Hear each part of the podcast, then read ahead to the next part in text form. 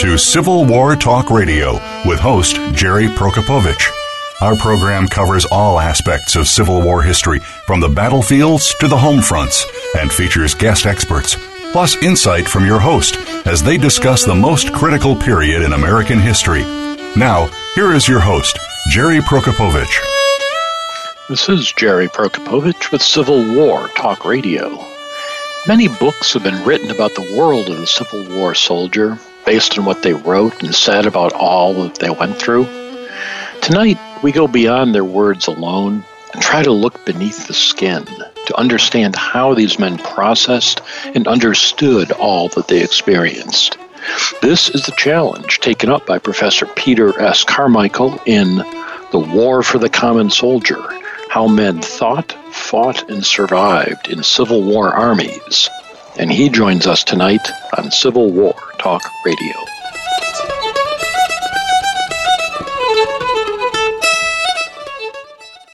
Streaming live, the leader in Internet Talk Radio, VoiceAmerica.com.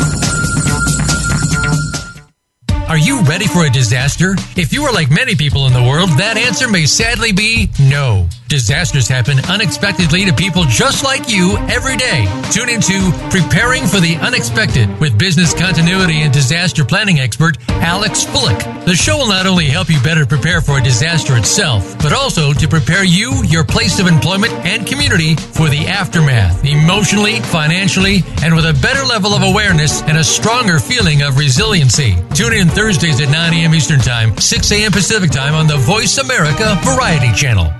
We're making it easier to listen to the Voice America Talk Radio Network wherever you go. In addition to listening live, you can check out information about your favorite talk show hosts, discover new talk show personalities, add shows to your list of favorites, and listen to all of our show archives on demand. All from your iOS, Amazon Kindle, or Android device. Download it from the Apple App Store, Amazon, or Google Play, and get ready to tune in. The Voice America mobile app, powered by Aircast the Internet's number one talk station. Number one talk station. VoiceAmerica.com.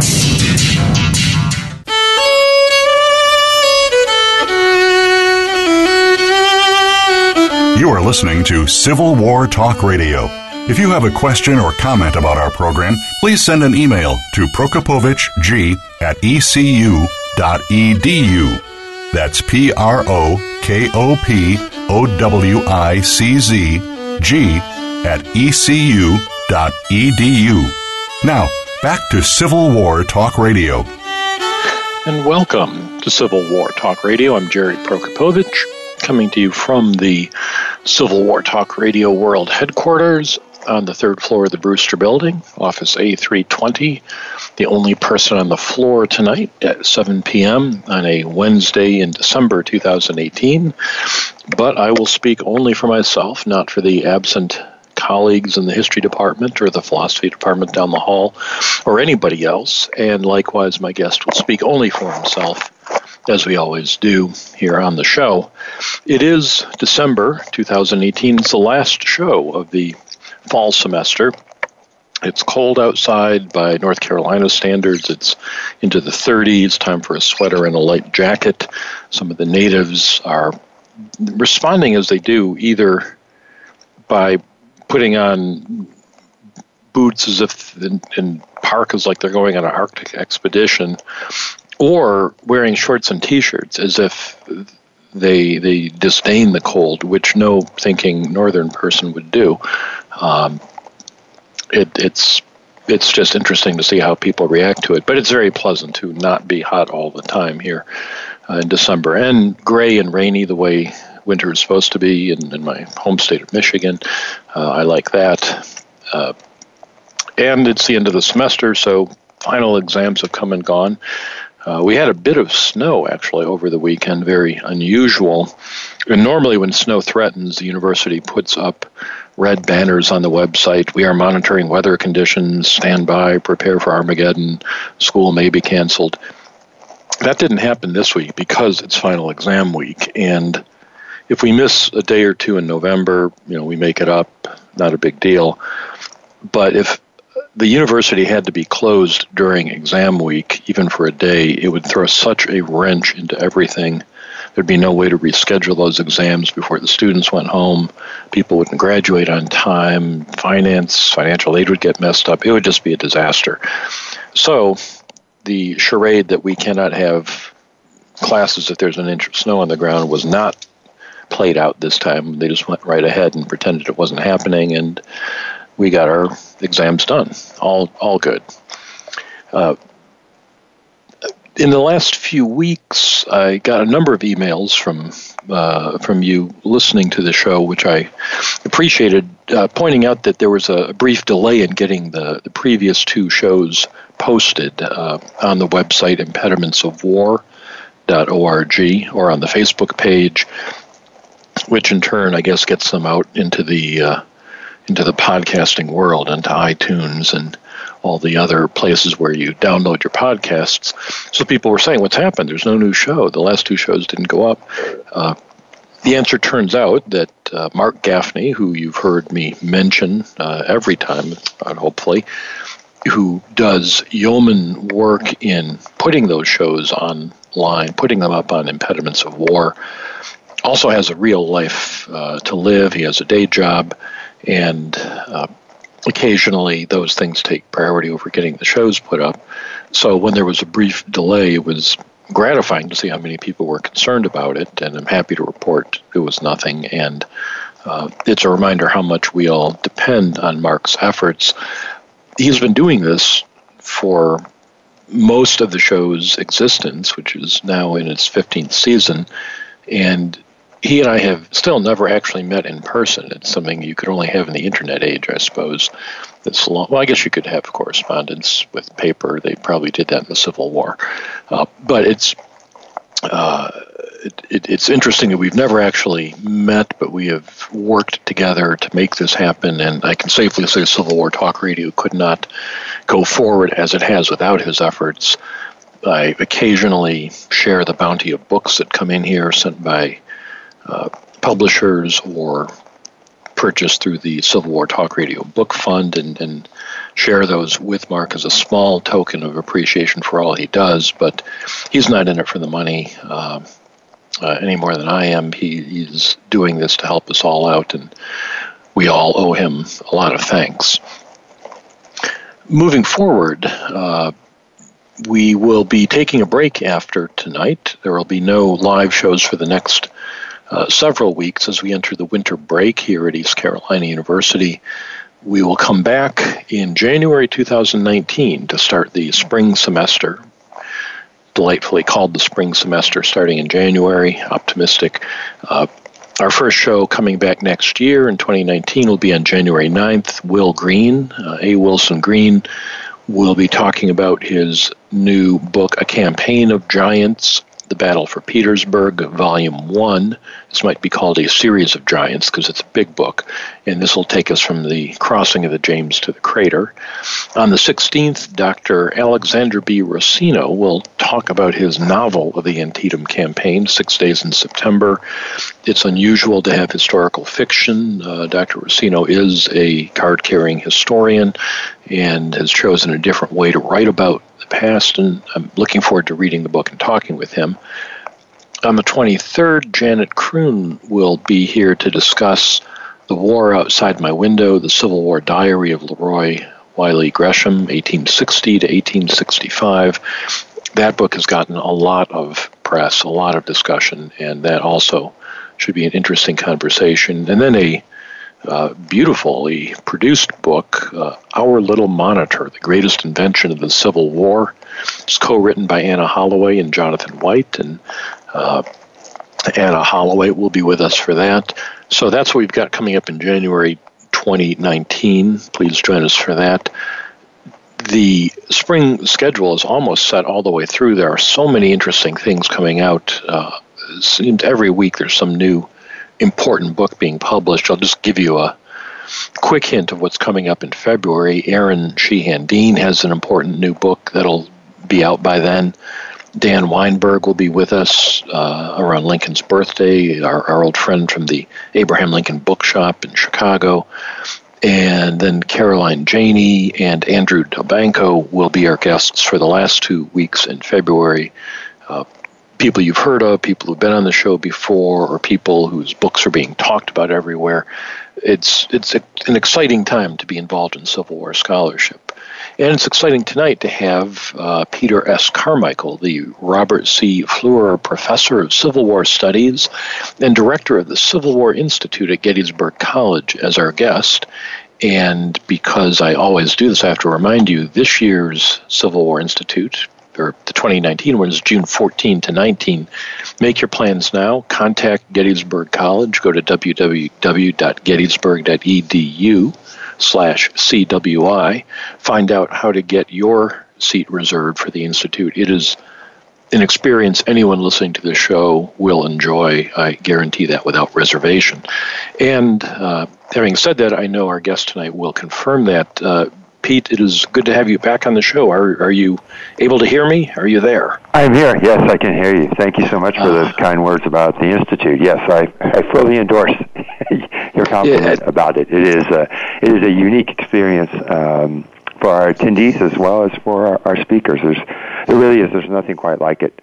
Uh, and so, yes, I'm hoping we'll have an opportunity at some point to be able to talk about it a little bit it, it is a great thing. Um, we will have uh, in March um, uh, uh, Ashley Blusky, uh, who works with you on the uh, on the, the institute, will be our guest talking about her own historical work. But it'll be yet another chance to put in a, a, a plug for the institute. but it, it it's how many days? Three, four, five days? It goes by how so we actually have some options. Yeah, it begins on a Friday, and there's one option that runs through the weekend, which would of course include all the lectures, as well as a Saturday evening tour on the Gettysburg battlefield. Uh, the vast majority of our attendees uh, stay through Tuesday. And on that Monday and Tuesday, we also have additional tours.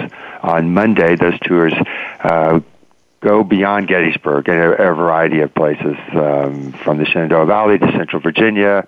Uh, this year we have a group that is going to the Civil War Museum in Harrisburg uh, mm-hmm. to meet with Wayne Motts. Uh, and then on Tuesday we have battlefield tours centered uh, here at, at Gettysburg. So most folks stay from Friday all the way through Tuesday. And, uh, and, but there is an option. There's an option. Some can do just the weekend if they like those those tours are led by people that again everybody listening to the show has already read their books. Uh, I went on you know Kent Masterson Brown's tour of the Gettysburg campaign last June, uh, and, and, my busman's holiday there, and it's just fascinating. Will, Will, Greene, yeah, Will Greene, who's your next uh, next guest, he's mm-hmm. frequently uh, led tours for us. Uh, Scott Hartwig, uh, the former historian at Gettysburg National Park, Chris Gwinn, who is the current, I call him the historian. That's not his official government position. He is the chief of mm-hmm. interpretation. Uh, he gives tours for us. Carol Reardon gives tours tours for us. I mean, we have a, a long list, and I think that's an important thing to say about the institute that it does not simply cater to academics.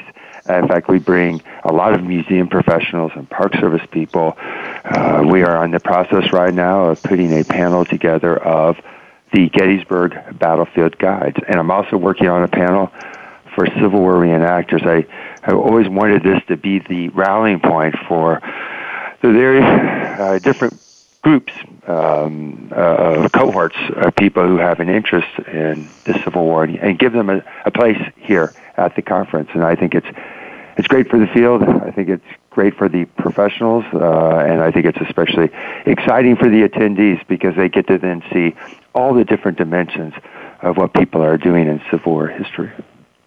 It, it's it, it's exactly you know what it does. That it, say it, it's not an academic conference by any stretch of the imagination. No, no, it is a conference no. with people with academic interests, with other interests, and it's for an audience of people who are the people listening tonight, basically. The people yeah, listening to right. Civil War that's Talk right. Radio who, who are well read and curious and want to know more right. and fascinated. Um, so it, it's just a great and, thing. And, and even those who maybe have, they feel like they have more passion than knowledge, this is still a good place to go. And, you know, what many people see of the conference is C-SPAN, and C-SPAN has been mm-hmm. very good to the War Institute. They film all of our programs, Friday through Sunday, they often do it live.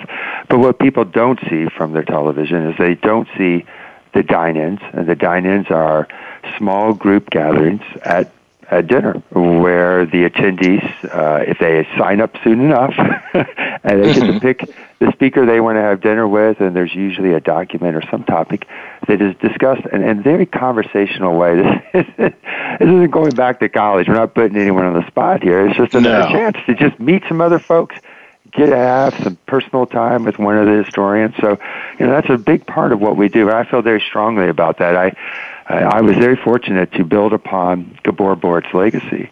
And mm-hmm. uh, one of the things that I did was I wanted to make sure that our attendees had that opportunity to have you know some special time with the speakers and with their fellow attendees. I didn't want them to just simply be in a massive classroom, and uh, we have that big classroom. It holds about 300 people, uh, but we do other ways that really I think help people feel engaged. And I want to stress, no matter what your background is, no matter what your interest is, you'll find something at CWI, and you'll find that the people are really generous and very friendly. Um, and so, uh, yeah, it's a good thing. And Jerry, I'm thrilled.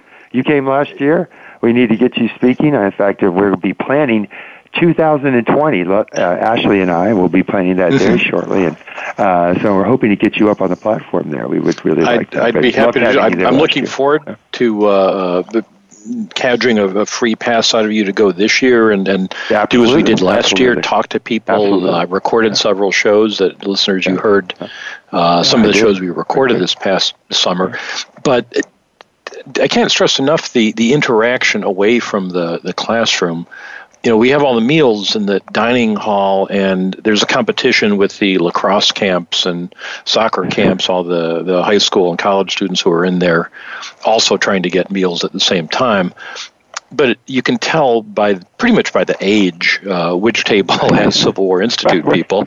you and you sit there and you talk with people from California and Ohio and Florida uh, who are just there because they're interested. And then you also talk you know, and, and the faculty, the, the, the speakers are also sitting at these tables. Sometimes they're sitting with one another and talking shop, but they'll also often be out there just chatting right. with the attendees. And, and, and, and, and that's what they're supposed to be doing. They're they're supposed yeah. to disperse. they're not yes, supposed yes. to cling to each other, and so that's often a challenge that that, that I have. But most of the time, the faculty uh, they are very again uh, considerate and thoughtful. That you know what they can see their buddies at an academic conference. This is the time to mingle and to get to know other people. And the good news is this year, because we're doing it the second week of June, we will not be competing for table space at ah. the dining hall with the lacrosse camps and those other uh, people. I, I will say though that we do have a a pretty sizable contingent of high school students.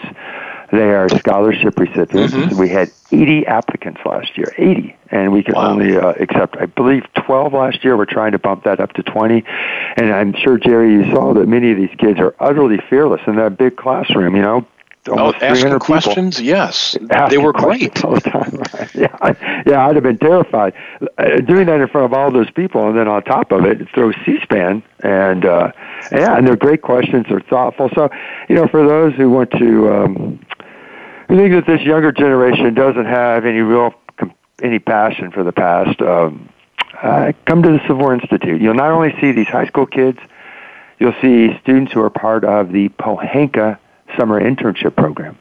And these are students from Gettysburg College. We place 30 of them at national parks from Andersonville all the way up to Boston. And many of those kids, they take a break from their jobs and they come to the conference as well. So it's it's a real great mix of people, and uh, you'll see a youthful presence. I wish it was larger, but you'll see mm-hmm. a presence there. Well, it, it is just a great experience. We're going to take a short break now and come back. Uh, I really invited you here to talk about your book, so we're going to talk about that in just a moment. We'll take a quick break. Uh, come back with Peter S. Carmichael, author of The War for the Common Soldier How Men Thought, Fought, and Survived in Civil War Armies. I'm Jerry Prokopowicz. This is Civil War Talk Radio.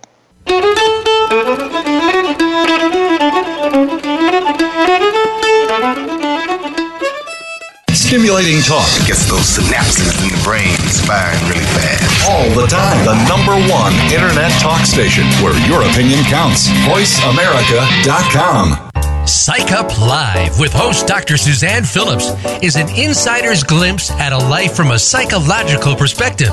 It's a look at what matters to us. Why do we laugh? How do we cope with stress? Are men and women really that different? What is it about our relationships? How are they formed? How they work out? And why they sometimes don't? Every week is something new to engage you. Psych Up Live is heard every Thursday at 2 p.m. Eastern Time, 11 a.m. Pacific Time on the Voice America Variety Channel. We'll turn up your perspective on life. All round the outermost rim of the shield, he set the mighty stream of the river Oceanus, creating Achilles' shield in Homer's The Iliad, Book 18. Rachel Carson in The Sea Around Us said, All at last, return to the sea to Oceanus, the ocean river, like the ever flowing stream of time, the beginning and the end. Moir's Environmental Dialogues with Dr. Rob Moyer offers lively dialogue and revealing narrative inquiry into how individuals are overcoming obstacles and creating a greener and blue planet Earth. Tune in Thursdays at 3 p.m. Eastern, 12 noon Pacific on the Voice America Variety Channel. The latest business information is made simple with the Voice America Business Network. The professionals in the business world bring you live talk radio shows featuring an array of business topics, strategies for building wealth, sales and marketing, stock trading, investing, and business technology. Voice America Business hosts are professionals in their fields and bring to the airwaves weekly business discussions that offer up to date information, advice, and education. The Voice America Business Network the bottom line in business talk. Streaming live, the leader in Internet talk radio, voiceamerica.com.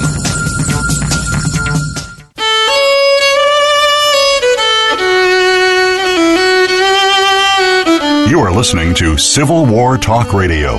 If you have a question or comment about our program, please send an email to prokopowiczg at ecu.edu.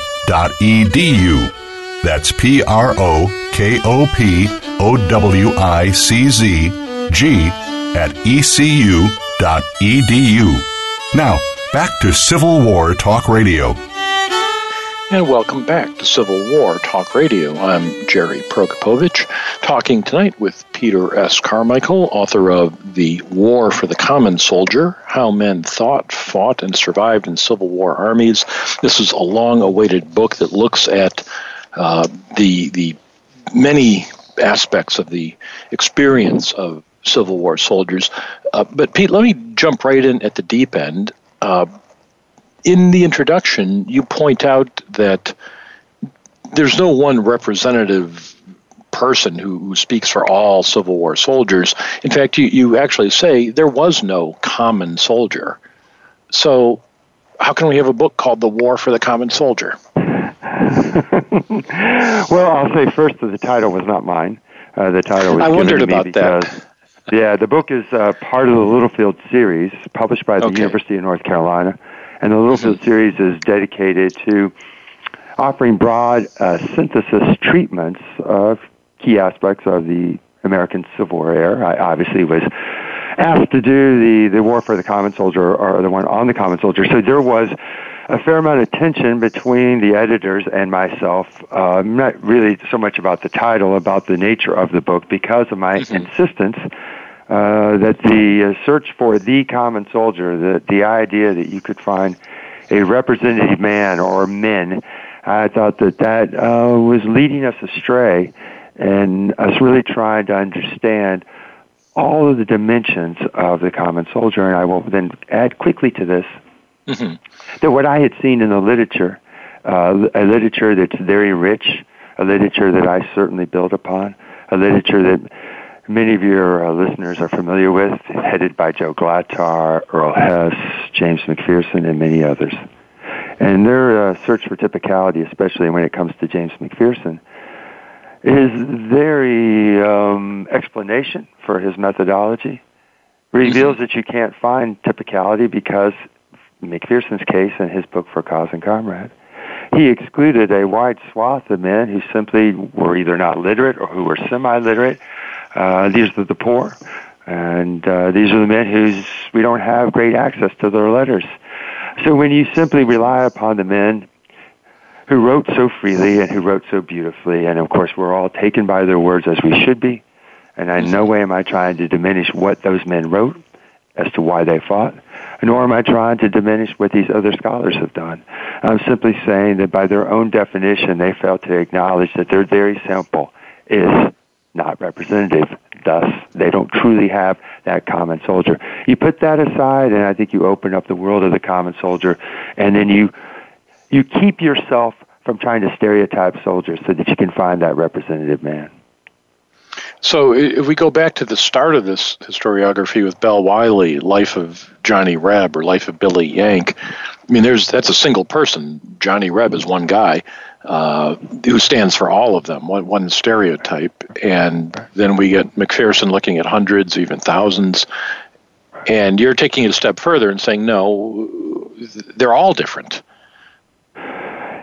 Absolutely, but I, I would say that it, that can lead to an unnecessary fragmentation, right? If you just yeah. simply conclude, look, they're all so incredibly diverse that you can you can't draw any meaningful generalizations, and that's not very useful. Uh, so, you know, I'm trying to somewhere go into the middle, and I would suggest that what my book does it it really works from the outside in, and, and this is what I mean by that.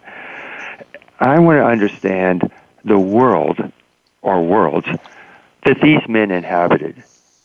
I want to understand the cultural world. I want to understand the world of military discipline and coercion.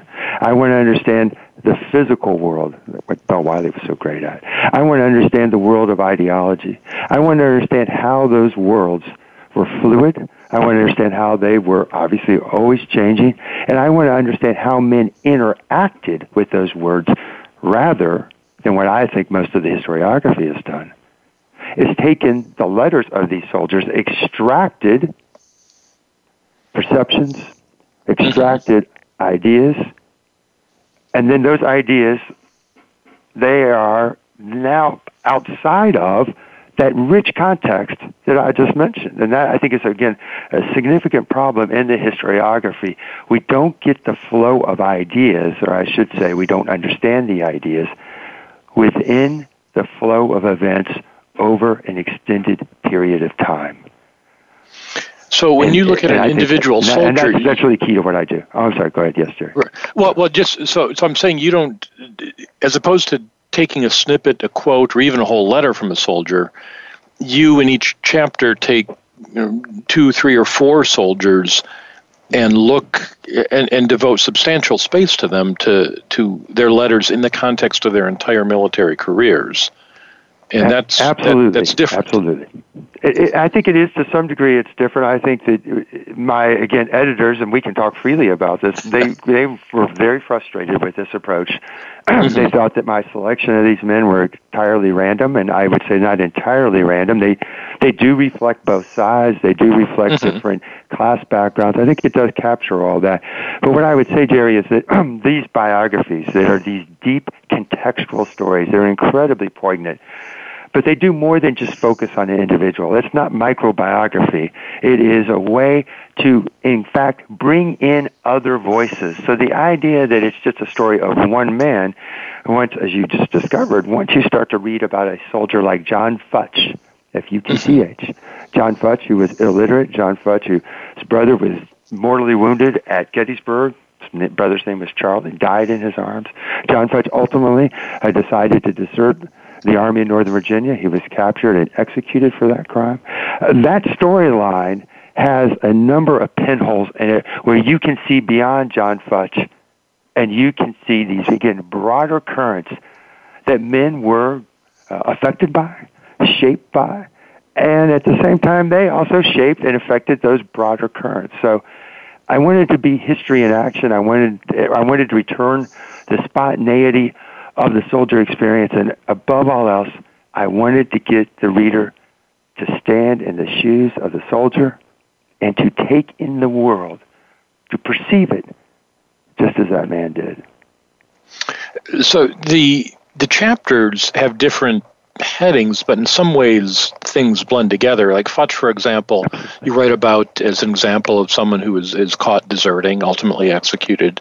But the theme of desertion runs through other chapters in the sense that you write about how soldiers dealt with the idea of uh, of, of, military discipline, uh, being citizen soldiers, men of free will, yet not of free will any longer. They're in the army, but they could exercise their free will. They could leave any time, and if they're willing to take the risk, as Futch ultimately does. Uh, I, I, thought that was a very interesting thread. Uh, right. Yeah.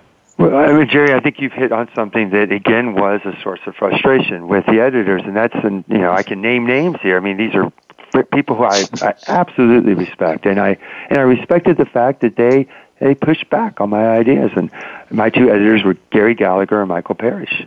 And the point mm-hmm. that you just made, Jerry, is one that troubled them. They thought that um, that I had diminished uh, the soldiers' ideological beliefs as a source of motivation, and that I had put too much emphasis on coercion, that I had put too much emphasis on punishment, that there were, and a chapter that is devoted to crime and punishment focuses a number of executions. And they said to me, mm-hmm. Pete, this was the exception, not the rule.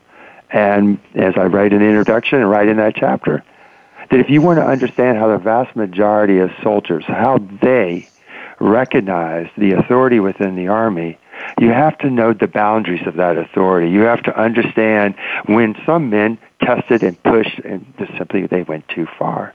So the focus on the men who were executed in both armies again, it's not just a, a, story that focuses just on them. It opens up, I think, a way for us to fully appreciate and this is a key part to this book, is the constraints of the world that these men inhabited. And I think for too long, because of our focus on ideology, we have seen Civil War soldiers as taking in the world, understanding that world, and then acting upon those beliefs in a very clear and straightforward way it's that social history desire from the 1960s to want to give power to the people, to give them agency. And I think that we've gone too far with that in a number of fields, but especially with Civil War soldiers. And we have lost that what these men felt, and it was always present. They didn't have to write about it. It's the presence of violence and coercion from the Army. And so what I said to my editors, I said, listen, I said, I think these executions had a powerful impact on all the armies, and here's my parallel. And your listeners can determine whether it's a good one or not. How many times did a slave child have to see their mom or their father whipped to know what this institution was about? I'd say probably once.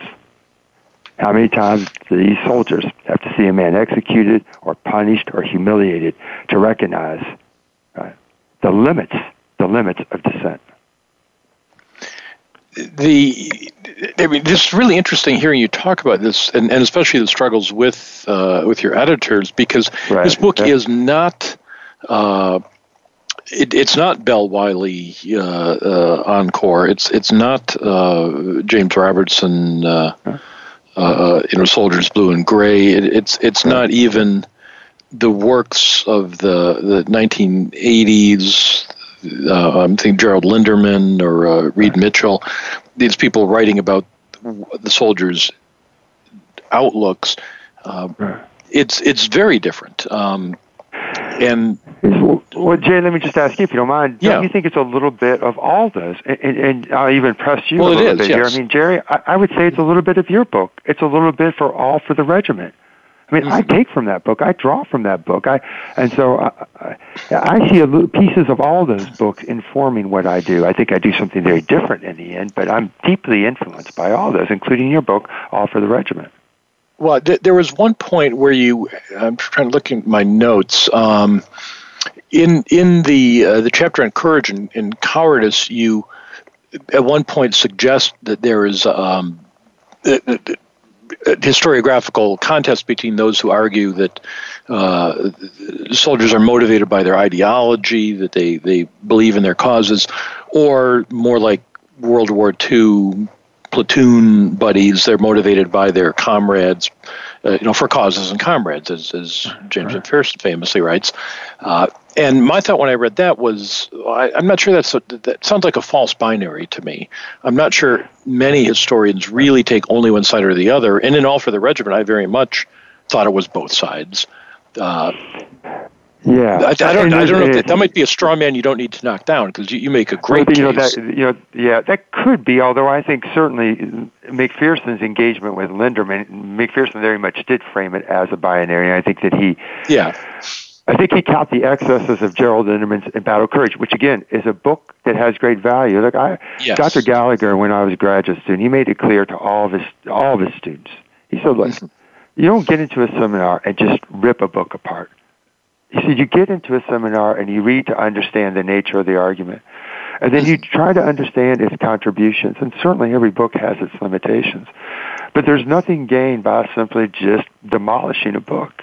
And so with, you know, Gerald Linderman's book, which I think still has staying power, and I think that he went too far in suggesting that Civil War soldiers were disillusioned. But what he did do, and he did it brilliantly, is he certainly showed how over time, a chasm developed between soldiers and those on the home front. And that uh, it was, I think, an important contribution that I don't believe McPherson fully uh, fully embraces, or maybe even yes, or fully appreciates.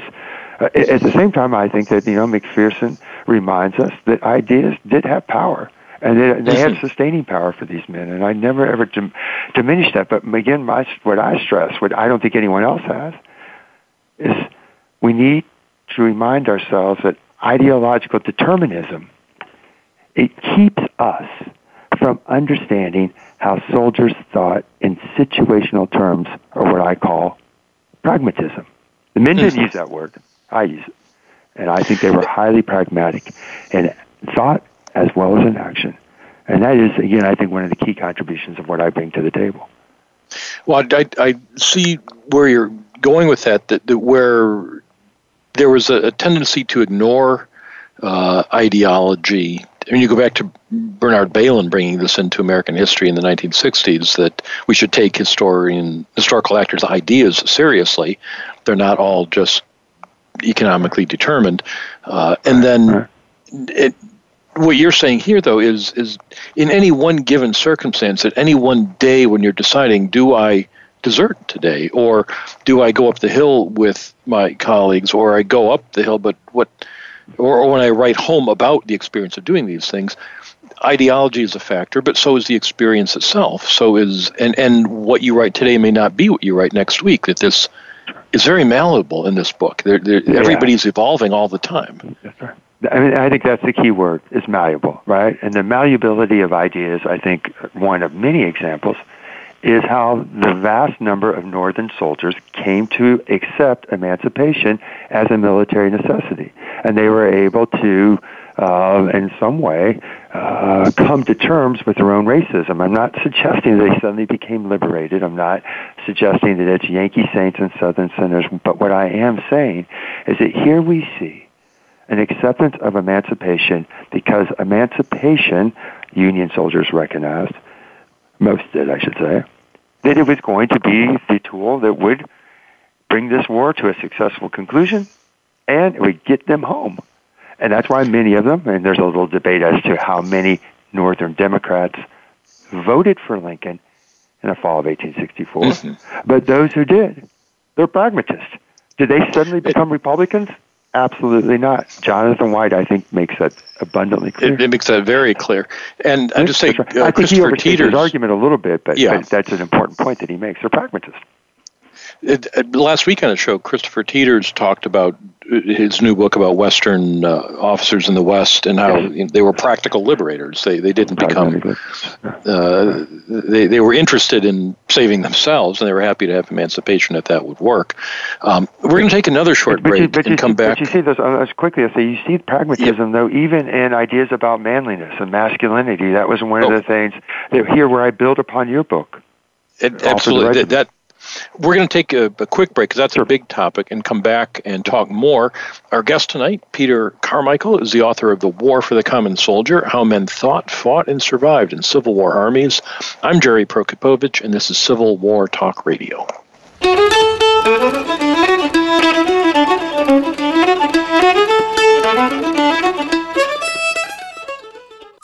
Streaming live. The leader in Internet talk radio. VoiceAmerica.com. Attention. If you're a parent, educator, social worker, or civic or religious leader, the most important program you'll hear this week is Exploited Crimes Against Humanity. Host Opal Singleton and her guest show how our children and others are being dangerously lured by predators through the dark web, social media apps, and games. Beyond that, the program looks at trends in human trafficking and more. You'll never think of the internet the same way again. Listen Thursdays at 7 a.m. Pacific Time, 10 a.m. Eastern Time on the Voice America Variety Channel. These days, everyone is looking for information on staying young, healthy, and fit. The Voice America Health and Wellness Network is here to help you on your quest to better health and a better you. We talk about everything from diet, fitness, and aging to substance abuse, personal growth, mental health, and much more. Learn from our experts who cover health and wellness from traditional and holistic perspectives. Tune in to the Voice America Health and Wellness Network. Healthy living starts here. Stimulating talk gets those synapses in the brain firing really fast. all the time. The number one internet talk station where your opinion counts. VoiceAmerica.com.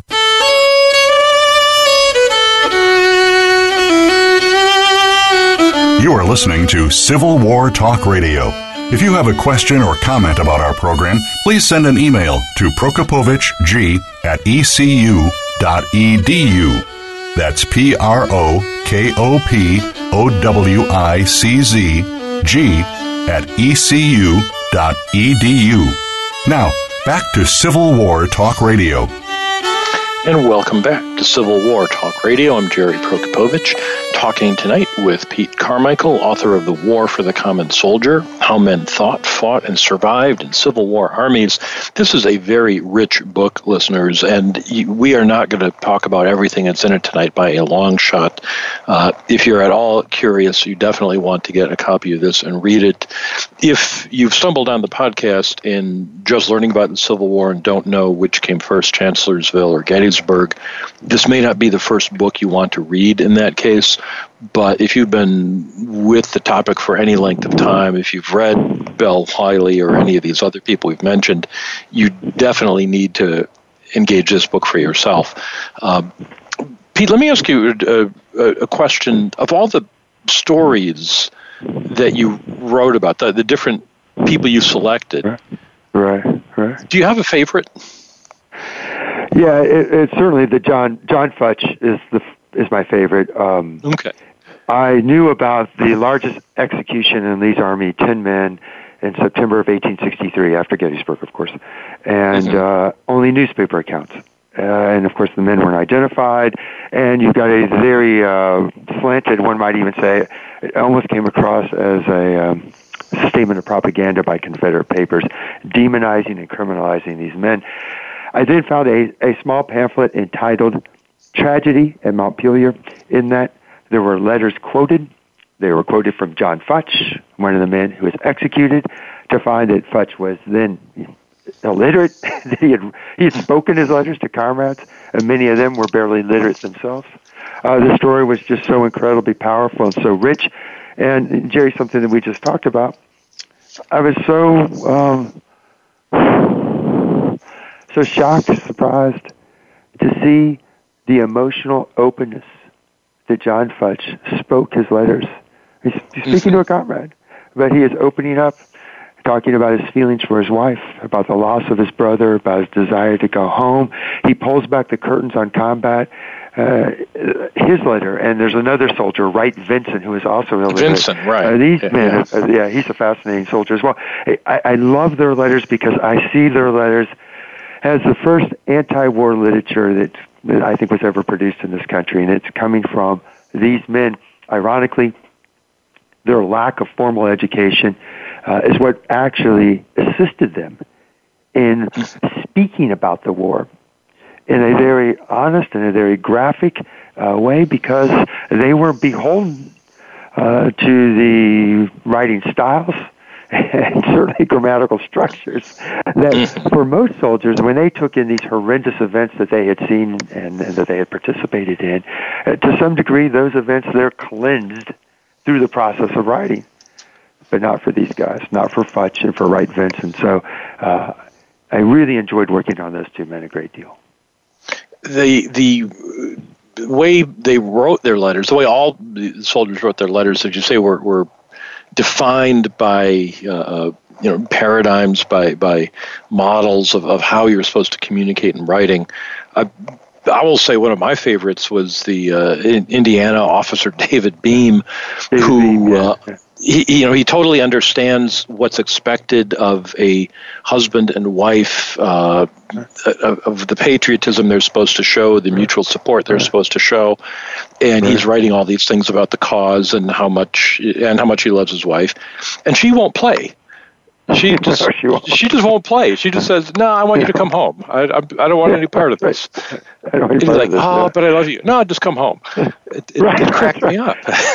you know, yeah, it is. Um, so I started looking at David Beam's letters when I was in high school. I was, uh, and so in the 1980s, I uh, looked at his letters at the Indiana Historical Society. And so I've come, I've got, you know, got to know him over the years. And, you know, what's striking again about the Beam letters is it impressed upon me the absolute importance of understanding the relationship of a soldier with his wife and his household.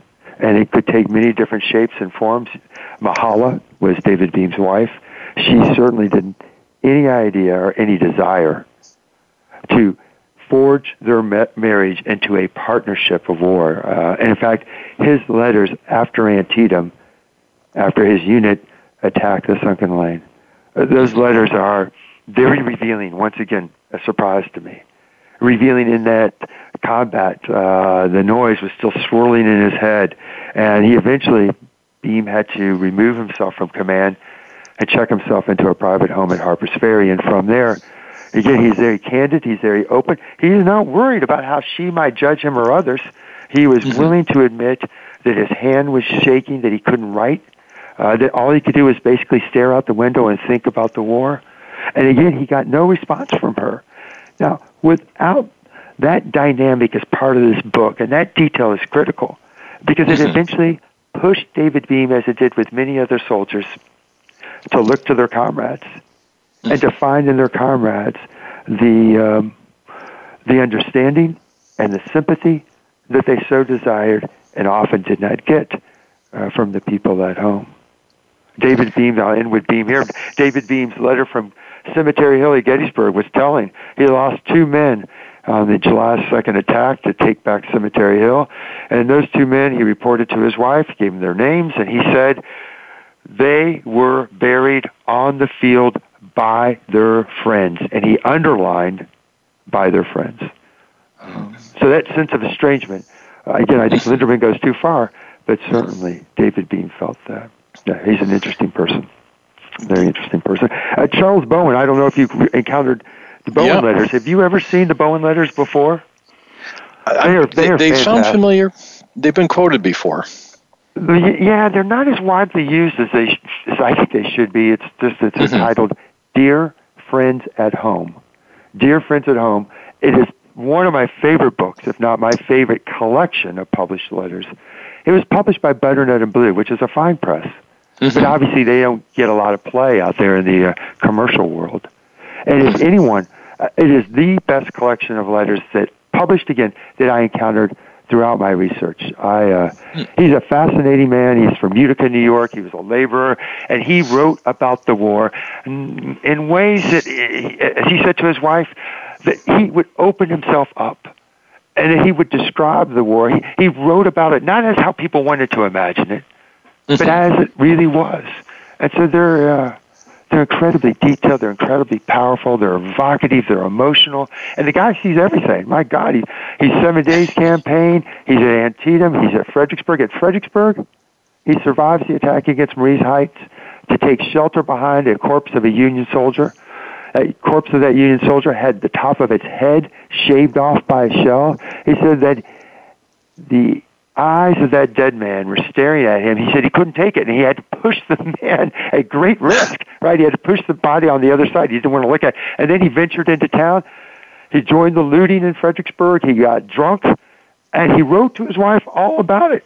This is the same man in 1861 who enlisted and saw himself as the bold soldier boy. And there in a nutshell, I won't talk any more about Bowen, but I'll just say this about him. Do you see that if we only had Bowen's letters from Fredericksburg, uh, this is just such a limited view of how mm-hmm. he was transforming and changing throughout the war. We have to have, and that's why I picked the soldiers that I did.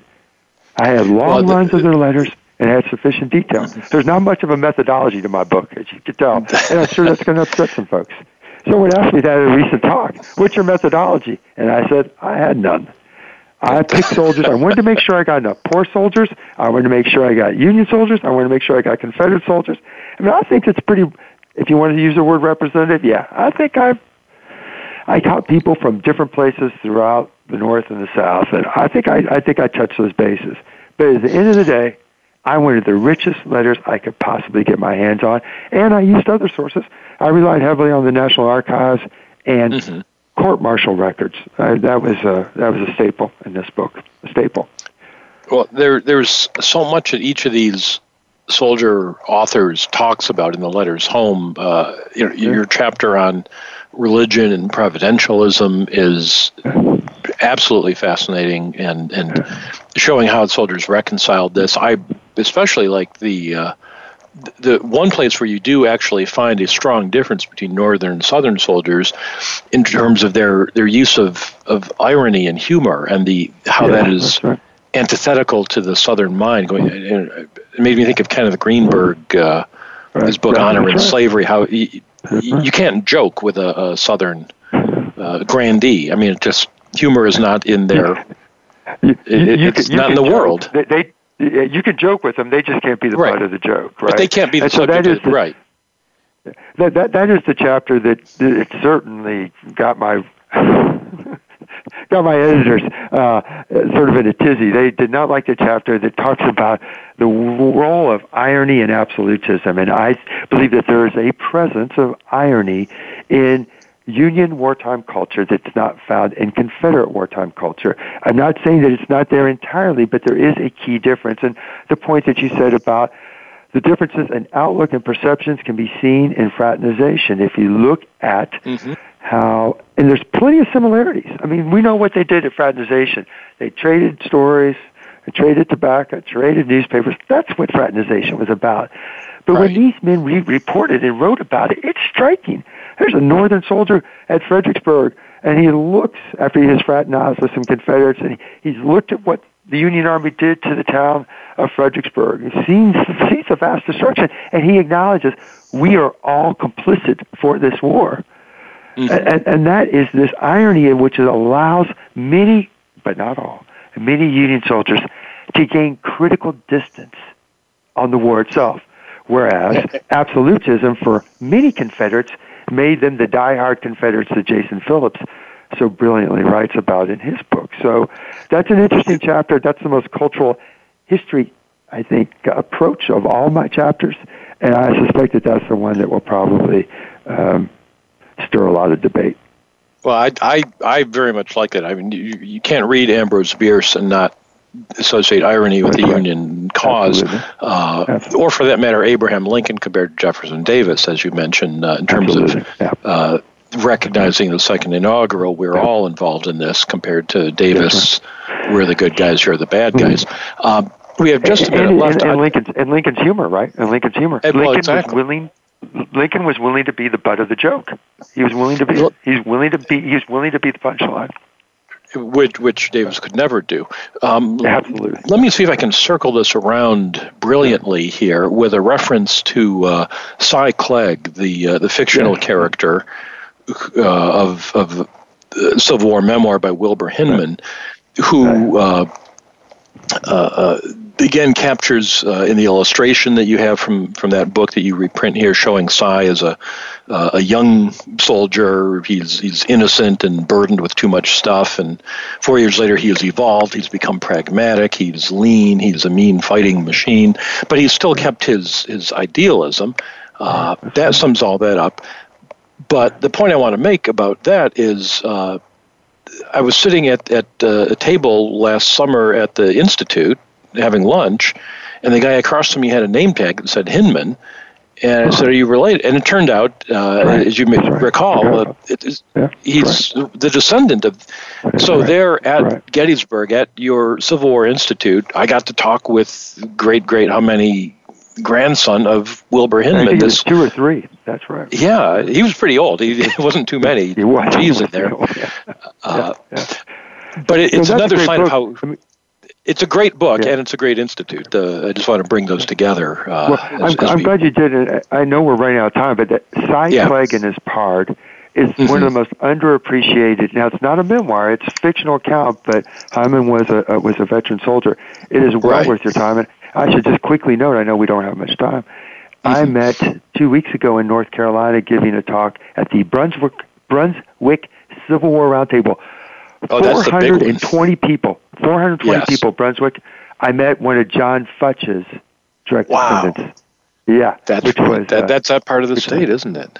That's awesome. It is that part of the state. Well, but you know, well, we, we are actually out of time. Is, I, I okay, hate sure. to cut you off. They're sure, they're going to pull the plug on us, and we've got to go. Sure, um, yeah. Listeners, if you can't tell from our discussion tonight, you you need to read this book. Peter S. Carmichael is the author. The War for the Common Soldier: How Men Thought, Fought, and Survived in Civil War Armies. Uh, it, it's it, you just need to read it. And Pete, I look forward to seeing you at the institute again. And thanks so much for being on the show tonight. Jerry, thank you so much. Have a wonderful holiday.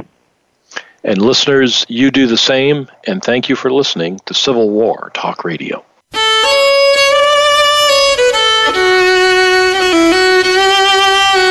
Thank you for embarking on a part of American history this week. Civil War Talk Radio with Jerry Prokopowicz can be heard live every Wednesday at 4 p.m. Pacific Time, 7 p.m. Eastern Time on the Voice America Variety Channel. Have a good week. Thank you.